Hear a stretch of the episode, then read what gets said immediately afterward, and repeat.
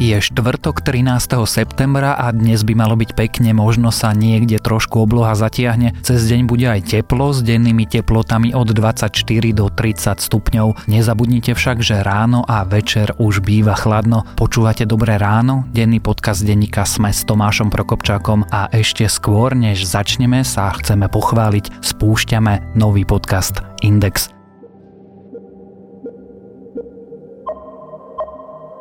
Toto je Index, týždenný podcast denníka SME o ekonomike a podnikaní. Za všetkým, čo robíme, sú čísla. Či už ide o peniaze vo vašej peňaženke, virtuálnu menu v počítači, alebo minúty strávené v hromadnej doprave cestou do práce a školy. Každé naše rozhodnutie má ekonomickú podstatu a s trochou námahy ju pochopí každý. Moje meno je Nikola Bajanová. A ja som Adam Valček a každý štvrtok sa vám budeme prihovárať, aby sme spolu hľadali to najlepšie z možných riešení. Či už pôjde o vaše osobné financie alebo verejné peniaze nás všetkých. Index nájdete na stránke sme bodka es ká a vo vašich podcastových aplikáciách. Začíname už dnes. A teraz už začíname ako vždy tradičným krátkym prehľadom správ.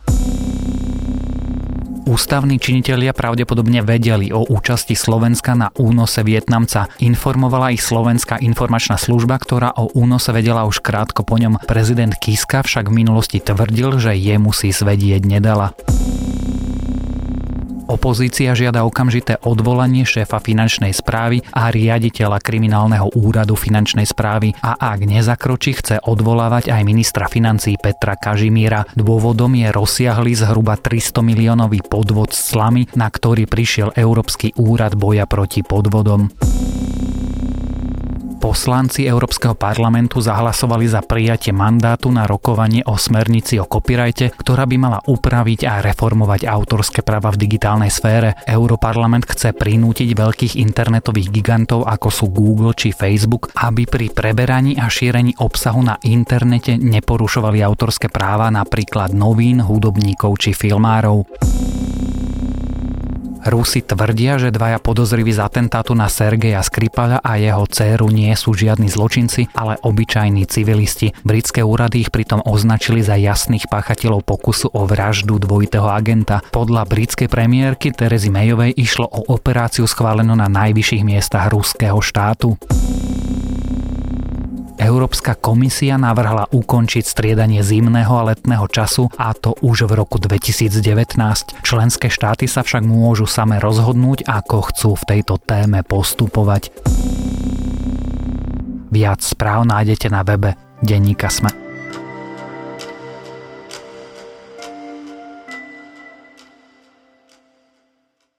Propagandistické impérium Viktora Orbána už niekoľko dní pripravuje maďarského voliča na možnosť, že nevďačná Európa udrie do tváre svojho syna, ktorý chránil proti cudzím hordám jej hranice a hodnoty. Takýmito slovami začína komentár šéfredaktorky SME Beáty Balogovej o situácii v Maďarsku. Včera, dvanásteho septembra, Európsky parlament zahlasoval dvomi tretinami za správu, ktorá Európsku radu vyzýva na spustenie procesu, ktorý by mohol viesť až k strate Maďarska hlasovacích práv v Rade Únie. Maďarsko správa obvinuje z korupcie, netransparentnosti, z obmedzovania slobody tlače, z politizácie súdnictva, neľudského zaobchádzania s migrantmi aj za postup proti mimovládkam.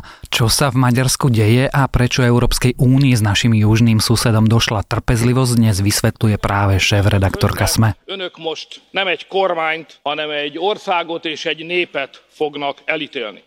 Azt a Magyarországot fogják elítélni. Bej, čo to vlastne včera Európsky parlament schválil? Európsky parlament siahol po niečom, po čom nesiaha bežne. Čiže nebolo to len bežné hlasovanie, nebolo to len bežné znepokojenie, ale ten proces naozaj môže vyústiť do stavu, keď Maďarsko príde o hlasovacie právo v Únii. Toto nerobí bežne Európsky parlament, robí to v prípadoch, keď vidí, že vážne sa ohrozujú hodnoty, za ktorými tá celá európska komunita stojí a musí mať na to vážne dôvody. A aj keď Viktor Orbán urobil všetko, aby predpripravil svojich spoluobčanov na to, že sa to môže stať, myslím si, že neočakával takýto rázny krok. A a predpokladám, že stále dúfa, že nejakým spôsobom sa vyhne nakoniec tomu, aby tá krajina prišla o svoje hlasovacie právo. Jednak aj preto, že naozaj je to celkom vážna újma aj medzinárodnej kredibilite Viktora Orbána, aj keď tento proces je dlhodobý a Únia a európski poslanci potvrdili len to, na čo už veľmi dlho upozorňujú. Ostaňme v tej procesnej rovine. Toto je správa, teda to neznamená, že teraz Maďarsko automaticky príde o hlasovacie práva. A znamená to, že ten proces bude pokračovať ďalej. Ako? Proces bude pokračovať tým, že Európska únia bude sledovať, akým spôsobom Maďarsko môže alebo nemusí napraviť tie chyby alebo tie nedostatky, ktoré vlastne vo svojej správe poslankyňa parlamentu uviedla. Bude tomu prikladať, myslím si, že dosť veľkú váhu, lebo Únia sa učí aj zo svojich chýb z minulosti, keď vlastne v minulosti práve podcenila takéto procesy alebo takú ignoráciu svojich hodnôt. Takže myslím si, že v tomto prípade nebude to len nejaký že formálny proces, ale naozaj si na tom budú zakladať, aby odsledovali, že či Orbán urobí nápravu. A naozaj by som dodala, že to všetko, čo Orbánovi vytýka Európska únia, nie je len o Orbánovom odmietaní migrantov. Pretože Viktor Orbán sa veľmi snažil vlastne pripraviť Maďarov na to, alebo vlastne spracovať ich s tým, že toto bude trest za to, že Maďarsko odmieta vlastne migráciu, ale už aj ty v tom úvode si spomenul viacero vecí, čo Európa vyčíta. A medzi nimi je naozaj aj nezávislosť súdnictva, korupcia, konflikty záujmov, sloboda prejavu, ochrana súkromia údajov, sloboda náboženského vyznania, sloboda združovania, právo na rovnaké zaobchádzania, práva príslušníkov menšín, vrátane Rómov a Židov, základné práva migrantov, tak samozrejme aj tí migranti, ale hospodárske a sociálne práva. Čiže naozaj ako je to dlhý zoznam a to ukazuje, že je to veľmi pádny dôvod na to, aby tá Európska únia zakročila a ukázala, že ona nie je taká impotentná, nie je taká bezmocná, keď naozaj ide o tie jej hodnoty a ukázala, že ona vníma veľmi tú dvojtvárnosť, ktorú niektorí politici v našom regióne používajú, že používajú jednu tvár pre Európsku úniu, kde zdôrazňujú niektoré z tých spoločných hodnot a vlastne majú druhú tvár alebo iný spôsob komunikácie smerom k svojim voličom. Čiže myslím si, že tento postup zahŕňa aj také veľké nie takejto dvojtvárnosti politik. Keď si čítala ten zoznam toho, čo Únia vyčíta Maďarsku, až to znie, ako by Maďarsko bola diktatúra. Je Maďarsko nedemokratickým režimom? Môžeme ho volať tyraniou už? Ten režim smeruje k strate demokratických princípov a to je niečo, čo sa Viktor Orbán dlhodobo snaží zmierňovať tým, že predáva svoju autokraciu pod iným názvom ako iliberálna demokracia. Čo vlastne aj tu sme si už viackrát povedali, že iliberálna demokracia vlastne neexistuje a že demokracia neuniesie rôzne mutácie a ohýbanie. Ja to čítam ako súčasť odkazu tej Európskej únie, že nestrpí tá únia, aby demokracia prešla týmito mutáciami a uvedomuje si nebezpečenstvo, že ak by zažmúrili oko pri Maďarsku, že by to mohlo inšpirovať ďalších vlastne nádejných autokratov, že áno, ako tá demokracia je ohýbateľná, môžeme si vlastne my sami svojvoľne vyberať z tých demokratických hodnôt, ktoré nám vyhovujú a ktoré nie. A môžeme tvrdiť, že my si vlastne šijeme demokraciu na potreby nášho národa. Len opäť, nič také neexistuje. Neexistujú všeobecné demokratické hodnoty, ktoré by mohli byť byť šité len pre Maďarov, ale zároveň by mohli zahŕňať nepriznávania týchto všeobecných práv jednotlivým skupinám občanov. Prečo to ten Orbán robí? Aký je jeho motív, že ťahá celú krajinu k nedemokratickému režimu? Ten motív je jediný. On si za tie roky vybudoval vlastnú oligarchiu, ktorú živí nielen peniazmi daňových poplatníkov, ale aj peniazmi Európskej únie a potreboval vlastne túto korupčnú mašinériu niečím prikryť. A potreboval vytvoriť vo občanoch svojej krajiny pocit nejakého ohrozenia a pocit, že veď toto je maličkosť, čo zaplatia za to, aby neprišli o svoju identitu a mali naozaj tú ochranu, ktorú im on vie poskytnúť, čiže ochranu maďarskej identity, ochranu pred migrantmi, ochranu pred zlým zahraničným investorom alebo zahraničným finančníkom Georgeom Sorosom.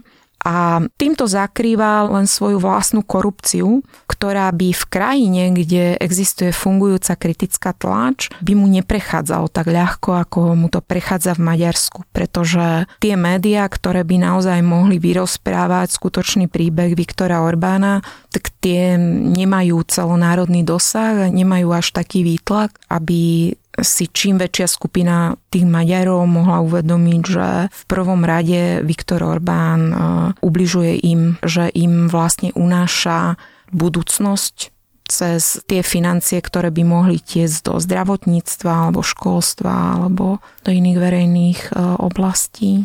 Čiže Viktor Orbán to robí preto, aby Orbán a jeho ľudia mohli iba beztrestne kradnúť?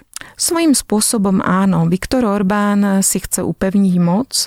Myslím si, že už je unavený z volieb, je unavený z toho, že každé štyri roky sa musí vlastne byť o priazeň voličov a má v hlave alebo chce tú krajinu tlačiť k systému, kde by tú moc mal zabetonovanú a uvedomuje si, že vie to urobiť len spôsobom, ak vytvorí v Maďaroch pocit, že sú nejakým ostrovčekom istoty, čistoty, ostrovom tej maďarskej identity uprostred Európy, ktorá je už unavená, stará, ktorá nie je pripravená chrániť tie kresťanské hodnoty, na rozdiel od neho, ktorý na toto je pripravený. Vstúpenie premiéra Orbána bola čistá demagogia a vôbec nešiel k veci, vôbec nehovoril o tom, o čom je report, nehovoril o tom, čo mu Európsky parlament vyčíta, ale hovoril o histórii Maďarska, o veciach, ktoré vôbec nesúvisia s tým, o čom dnes je reč v Európskom parlamente. Dnes je reč o tom,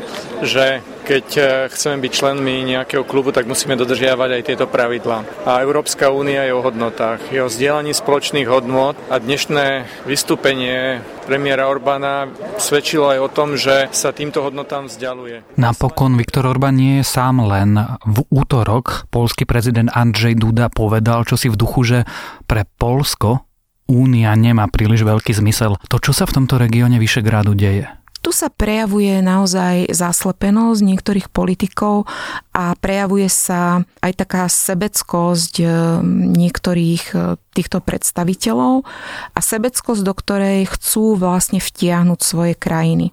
Platí to, čo som povedala už počas tohto rozhovoru, že demokracia nie je selektívna, ani európske hodnoty nie sú selektívne. Nefunguje to tak, že my si vyberáme len tie hodnoty a len tie povinnosti, ktoré nám vyhovujú a tie ostatné budeme ohýbať a budeme odmietať alebo prijímať podľa toho, ako ľahko to vieme predať našim ľuďom alebo ako ľahko to vieme zosúladiť s našimi politickými ambíciami alebo finančnými ambíciami. A Poľsko sa začalo takýmto spôsobom správať presne po tom, čo voči nim Únia tiež spustila proces kvôli stavu súdnictva, tiež časti slobody slova. Čiže Poľsko naozaj tiež prejavovalo známky, že sa odkláňa od demokratickej cesty a že si chce budovať ako svoju vlastnú verziu demokracie. Len ako som spomínala, tieto verzie demokracie sú veľmi nebezpečné v tom, že oni sú už len nejakou simulakrou a nejakou napodobneninou a v konečnom dôsledku slúžia len veľmi úzkej politickej vrstve, ktorá sa ešte stále chce tváriť, že sú súčasťou moderného západného demokratického sveta, ale mentálne sa vlastne priraďujú už ku krajinám ako je Turecko, Rusko a podobne. Opýtam sa trochu inak a možno o dva kroky vopred, ale teda rozprávame sa tu o rozpade, o konci Európskej únie, keď sama hovorí, že sa tu objavili dva nezlučiteľné myšlienkové svety. práve toto dnešné hlasovanie pre mňa naznačuje, že to spoločenstvo je pripravené chrániť si tie hodnoty, lebo na tomto bode by pre nich bolo asi komfortnejšie alebo jednoduchšie sa tváriť, že veď to Maďarsko je ešte v poriadku a že Európska únia je stále ucelená a že veď to bude dobre.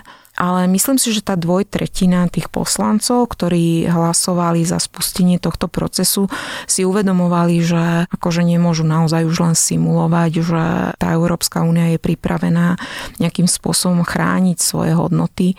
A ja nesúhlasím s názorom dokonca niektorých našich slovenských poslancov v Európskom parlamente, že veď toto len spustí ešte agresívnejšiu kampaň zo strany Viktora Orbána a že veď on bude ďalej nacionalizovať Maďarov a agresivizovať Maďarov. No áno, bude. Len naozaj myslím si, že to bolo pre Európsku úniu a pre Európsky parlament dôležité nakresliť tú líniu, že naozaj toto je červená línia a vy, nádejní diktátori a autokrati, keď ju budete prekračovať, tak nie sme ochotní sa spolu podieľať na tom vašom divadle, že ste vlastne súčasťou Európskeho spoločenstva a my vám nebudeme tlieskať a nebudeme vám robiť vlastne kulisu pre vašich voličov, že ste stále proeurópsky. Ak by sme sa tu teda o desať rokov štúdiu stretli, bude Európska únia bez Maďarska, bez Poľska a možno bez Slovenska? Ja veľmi dúfam, že nebude. Čiže dúfam, že tieto krajiny budú naďalej súčasťou únie. Dúfam, že aj maďarský volič napriek naozaj tej masívnej mediálnej propagande na určitom bode si uvedomí ten fakt, že korupcia je pohonnou hmotou toho orbánovského režimu. Ten Orbán vlastne pije krv vlastnému národu a že vznikne naozaj iná generácia politikov, ktorá sa poučí z tohto obdobia. Teda veľmi dúfam aspoň v prípade Slovenska, že to tak bude. O budúcnosti Európy, o budúcnosti Európskej únie, o budúcnosti Maďarska a nás všetkých sme sa rozprávali so šéfredaktorkou denníka SME Beátou Balogovou.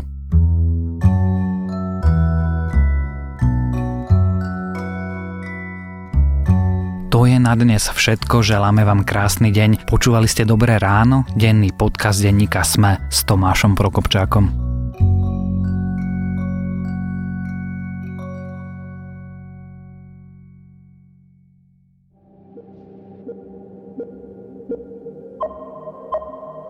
Toto je Index, týždenný podcast denníka SME o ekonomike a podnikaní. Za všetkým, čo robíme, sú čísla. Či už ide o peniaze vo vašej peňaženke, virtuálnu menu v počítači, alebo minúty strávené v hromadnej doprave cestou do práce a školy. Každé naše rozhodnutie má ekonomickú podstatu a s trochou námahy ju pochopí každý. Moje meno je Nikola Bajanová. A ja som Adam Valček a každý štvrtok sa vám budeme prihovárať, aby sme spolu hľadali to najlepšie z možných riešení. Či už pôjde o vaše osobné financie, alebo verejné peniaze nás všetkých. Index nájdete na stránke es em e bodka es ká a vo vašich podcastových aplikáciách. Začíname už dnes.